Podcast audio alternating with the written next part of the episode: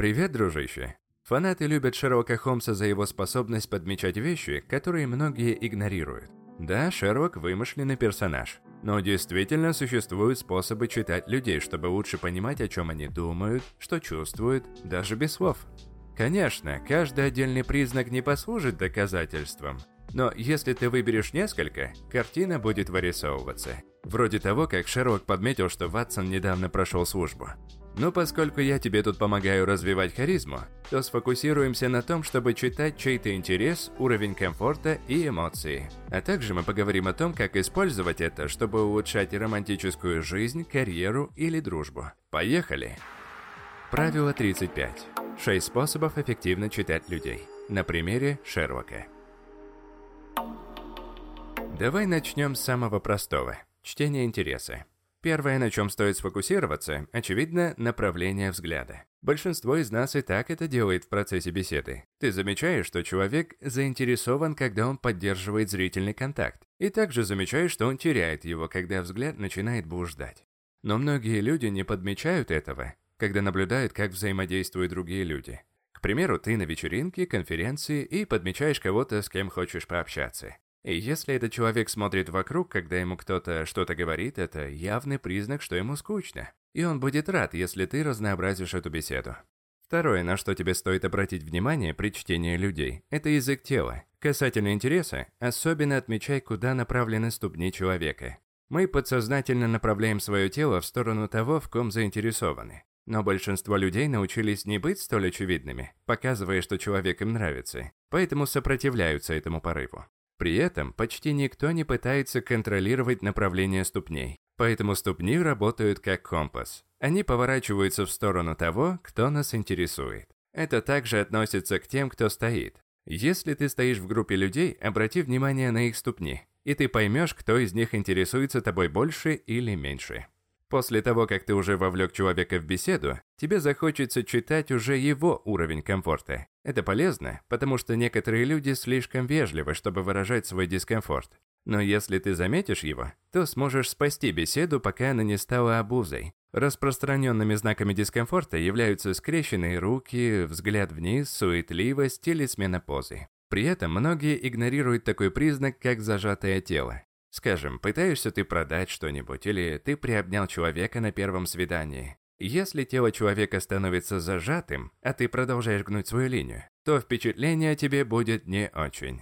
Но если ты подмечаешь это и меняешь свою тактику, то у тебя еще будет шанс установить связь и доверие, и потенциально наладить отличные отношения. Следующий уровень чтения людей – это чтение их эмоций. Шерлок иногда использует немного нереалистичные приемы вроде считывания пульса, чтобы читать эмоции человека. В реальной жизни эмоции читать сложнее, чем интерес или уровень комфорта, потому что люди больше наловчились скрывать их. Отсюда вопрос. Как читать эмоции людей, когда они так стараются делать их нечитабельными? Есть три зоны, которые дают ключевые детали – лицо, горло и грудь. Первое, на что стоит обратить внимание, это микровыражение на лице. Это непроизвольные выражения, которые длятся всего пару миллисекунд. Чтобы научиться читать каждое микровыражение, тебе потребуются глобальные тренировки. Но если ты хотя бы будешь пытаться их подмечать, это уже даст тебе преимущество. Потому что даже если ты не знаешь, какую именно эмоцию показывают микровыражения, когда ты их замечаешь, это мгновенно говорит о двух вещах.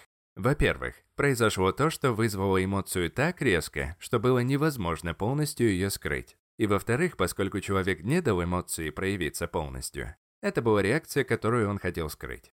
А вторая зона, которая даст тебе инфу, это горло. В особенности подмечай явное сглатывание. Если ты замечаешь, что человек сглатывает слюну чаще или более заметно, это довольно надежный признак беспокойства. Поэтому может прийти на помощь, чтобы понять, лжет человек или нет.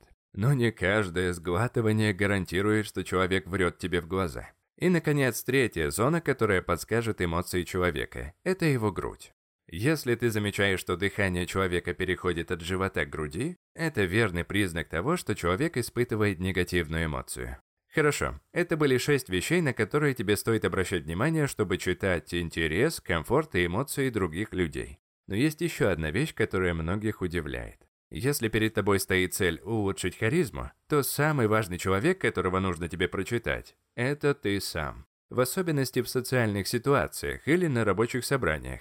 Обращай внимание на случаи, когда у тебя формируется сильное позитивное либо негативное мнение о ком-то. К примеру, ты ведешь беседу и подмечаешь мысль «Ух ты, мне этот человек нравится». Это твой сигнал к тому, чтобы проанализировать, что этот человек только что сделал или сказал, и подумать, можешь ли ты использовать то же самое во время разговора.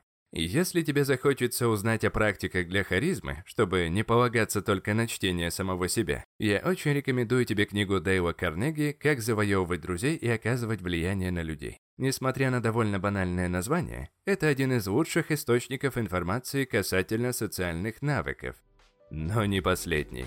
Как ты знаешь, не так давно мы запустили телеграм-бота по прокачке харизмы. Можешь перейти по ссылке ниже и пройти первые пять уроков абсолютно бесплатно. Главная особенность этого бота – без лишнего издежа и при помощи смешной теории и офигенских практических упражнений, ты уже через месяц станешь абсолютно другим человеком, который не боится показывать свою харизму окружающим. Я все сказал. Ссылочки паркую ниже. Я желаю тебе всего самого высококачественного. Услышимся в следующих подкастах. Пока-пока.